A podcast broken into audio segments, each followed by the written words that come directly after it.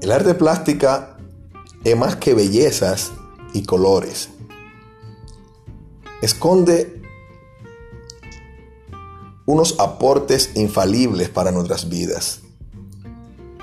Si traducimos esos aportes a un escenario cotidiano, podemos tener recursos de gran utilidad para nuestras vidas. Mi nombre es Henry Amaury Cabrera. Quédate conmigo y en este podcast te enseñaré mi experiencia